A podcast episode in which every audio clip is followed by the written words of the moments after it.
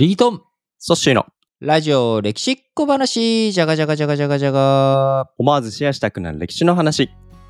ということで、先週金曜日、あのー副業はいの話という流れでメンデルの話をしましたけれども、ん。まあ今年もね、今日10月31日の配信ということで、はい。えーもう残すところ2ヶ月とうん。いうところですけれども、やっぱまあ今年振り返り始めますとね、あのーいろんな人たちの活躍というのがありましたけれども、うん。まああのー藤井聡太さん、うん。全八冠、はい。ね、全冠制覇ということで、まあ、うん八冠という史上初のうん。こう AO っていうのがね追加されてからうん。初めて全冠独占するう棋士が出てきたとはい。いう状況で、まあ、あとはやっぱり藤井聡太さんの話をするとね大谷翔平さん、うん。まあ、この2人がはい。やっぱり両方この若手のホープというか、ホープじゃないよね。もう実績出してんだから。実績なんか、うん。あのーもうビッグスタ星です。星。ー、星、うん。うん、一番星。見つけたっていう感じですけれども、あの大谷翔平さん。はい。で大谷翔平さんといったらやっぱり二刀流うん。ですよね,、ね WBC でも大活躍して、はい。日本人選手としての初めてのホームラン王、うん。えーをアメリカでうん。こうアメリカ大リーグで取ったと。はい。でなんかやっぱり二刀流の負担のせいでねそのピッチャーとしては来年ちょっと難しそうだとうんい。うことで手術ももうすでに受けてこれからはいリハビリをしながらとうん。いうことで、まだまだあ大谷さんのね、大谷翔平選手の、えーうんチャレンジというのは続いていきますけれども、はいや。っぱり、まあ、二刀流と言いますと、はい。そう。二刀流といって私たちが日本史で思い浮かべるのはもうこの人でしょう。宮本武蔵。そうだね、やっぱりね、宮本武蔵といったら二刀流、二刀流といったら宮本武蔵ということで、まあ、最近はね、さっき言った通り、大谷さんが、はい。大谷翔平選手が二刀流の代名詞になってきてはい。いるけれども、まあう、ん。あれはやっぱりその野球のバッターとピッチャーだからはい。剣を2個持つバットを2本持つっていうことでうん二刀流にはなりえないけれども、うん。やっぱりね我々小学生の時とか。はい。掃除の時にはほうきを2本持ったらはい武蔵の二刀流、なりますあよ。の傘をたくさん、大きい傘になっちゃって2本持って帰る時にはうん2本持っては、二刀流。っていうことで右手左手やってなんか両方持ったら武蔵の二刀流と。いうことなんだけれども、ねはい。まあ、ソッシーはいつから武蔵を知ってるかわからないですけれども僕自身はですね、はい。これは一部の年代僕と同年代の人はね、うん。聞いたらあって思い出すかもしれないですけれども。何何？1990年からですね、うん。やっていた「からくり剣豪伝武蔵ロード」っていうはい。あアニメがあって、はいはい。これまあ SD ガンダムみたいな見た目の格好の武蔵っていうからくり人形がですね、うん。これが天下一の武道家になっていくっていうことを目指して、まさに武蔵ロード武蔵の道、武蔵が二刀流で剣豪になっていく、一番の武芸者になっていくっていうはあ。こういうアニメがあって、はい。僕らの世代はこれで武蔵をね、知ったの。小学校。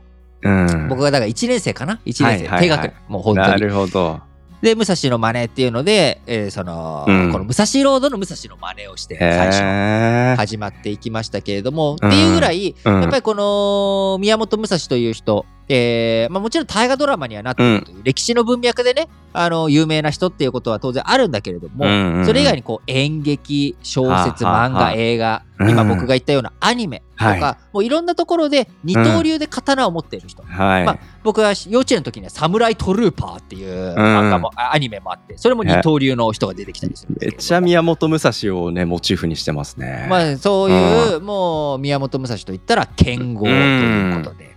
まあ、この最初のイメージを、まあ、作っていったのは、い。まあ、いろんな話があると思うんだけれども、うんやっぱり日本人にとっての歴史小説のうん。最初扉を開いていってくれた人っていうのは僕は吉川英治さん、うんうん。まあ、この人はやっぱりね、あのー宮本武蔵うん。ししかり、はい。えーそして三国志しかり、うんうんもう本当にその吉川英治という人の作品というもの、はい。まあ、あの戦前からね、うん。あのー戦後にかけて、はい。えー活躍された作家ですけれども、まあ、この人がやっぱり宮本武蔵という作品を作ったと。はいいうこと、まあ、これで宮本武蔵がねやっぱこう一般化していったっていうことがね、強くあったんじゃないのかなってうん。思いますね。はい。あの坂本龍馬がねこううん有名になっていったっていうのは、これはもう間違いなくあの司馬遼太郎先生の力によるものですけれども、はい。まあ吉川英治さんの力パワーで太平記、えー水庫でいろいろある中でやっぱり宮本武蔵をね、うんこうブワッとはい持。ってったっていうのはこれは吉川英治さんのパワーが強くあるんじゃないのかなうんうん。っていうのもありますが、えー宮本武蔵という人もともと何年の生まれかというと、大体1584年ぐらいじゃないかというふうに言われており、はい、彼が大人になった頃というのはですね、うん。えー天下は統一されてしまっており、まあ、武芸者の時代というよりかは、どんどんどんどん文、はい。文、その儒学者とか、うんうん。こう、が漢学者とか、はい。学者が力を持っていく世の中に切り替わっていくタイミング、そこの最後に、うんこう宮本武蔵がはい。活躍したい、頑張りたいということで、いろいろとおやっていった。まあ、はい彼自身有名なものとしては、うん五輪の書といううん。書を残して、まあ、ここでちどういうふうにうん。戦っていく、どういう姿勢で戦いに臨むのがいいのかっていう方を残したりとか、はい。あとは結構ね、絵を描いていたりとかして、うんだからこう剣豪だけじゃなくて、はいいろんな面で二刀流だったわけですな。そっか、剣だけじゃないわけですね。剣だけじゃない。うんうん。文武両道の二刀流それも二刀流だ。うん二刀流と。いうことで、まあ、あのー結局最終的にね、士官は叶わずして、最後はは熊本藩のね、細川家の、うん。えーちょっとこう、いろいろと支えてもらったりとか、うんそういうふうに、えーなったけれども、本人としては、その、武芸者として、はい。こう、立身出世というものは結果として思ったよりは。は叶わなかったと。なるほど。でも、今こうやって宮本武蔵の話聞きながら僕もふと、いつから自分知ってたっけなって思いながら聞いてたんですけど、全然今のリートの解説の中で 引っかかるとこなくて、むしろ、はい、なかったんです。そうまあ、そりゃそうだ、うん。武蔵ロードなんて知るわけもない。だって生まれて、うん。ギリ生まれてるか、まあ、90年は。88年生まれたから、まあ3歳ぐらいじゃないですか。だからまあ、うん、全然接点なくて、小学校の時にポケモンがめちゃくちゃ流行って。ポケモンね。はいポケモンなんか武蔵関係吸ってんの？俺ポケモンやったことないいや実は。あの、な今、リートン解説してくれた宮本武蔵感は全くなさそうだなと思いながら聞いてたんですけど、ロケット団っていう組織が出てきて、うんうん。2人組なんです。二人組。名前が武蔵小次郎って言うんですよ。ほう、うんこれはもう永遠のライバルですね。武蔵と小次郎といったら。そう、武蔵小次郎って名前が出てきて、もうそのセットで覚えてる武蔵。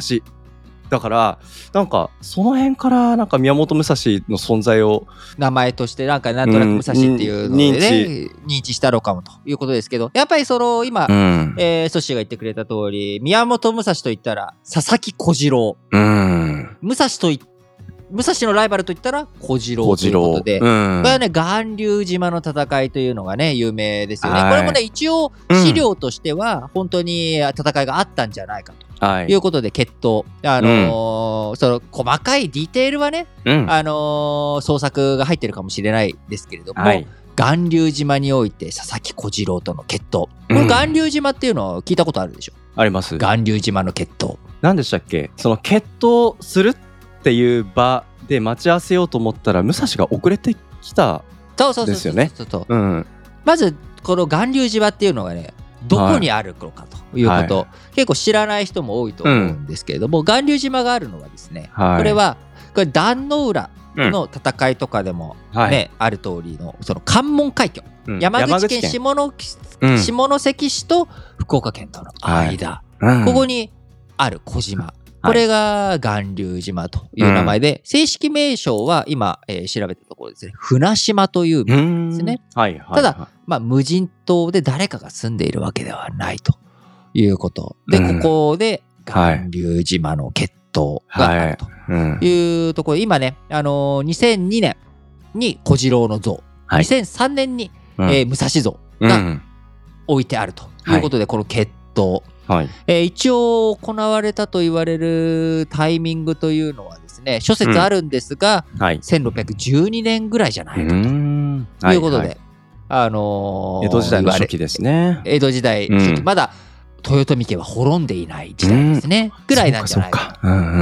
というふうに言われていて、はい。あのここで巌流島の決闘、戦いがあったと。ういうところです。宮本武蔵、あの自分のね、えー、五輪の書の中では13歳から29歳まで、うん、60回を超える戦いをし、はい。無敗だったというふうにね、あの自分で、えー、言っているわけですけれども、はい、まあ、この辺はね、えー、ヒクソン・グレイシー、グレイシー家、グレイシー一族のね、うん、400戦無敗みたいな、まあこういった流れのりとつながる部分があると思いますけれども、はい、えー、宮本武蔵という人物、えー、日本においても非常に、日本においてもというか、日本において、うん、えー、二刀流の代名詞、剣豪の代名詞、うん、えー、いろんなところの代名詞としてね、あると思いますけれども、はい、あのー、ぜひ、えー、宮本武蔵、あなんかもっと知りたいな面白いなって思う方は、うん、あのー、まあ、吉川英治さんのね、やっぱり宮本武蔵の小説、うん、これ、まあ、もちろん小説なんでね、うん、あのー、史実というものとは一緒になってない部分たくさんありますけれども、はい、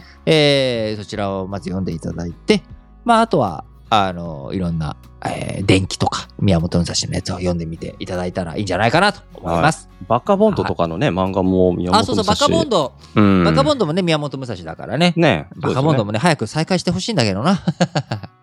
ということで、ここまでのお相手は私、リートンと、ソッシーでした。バイバイ。バイバイ。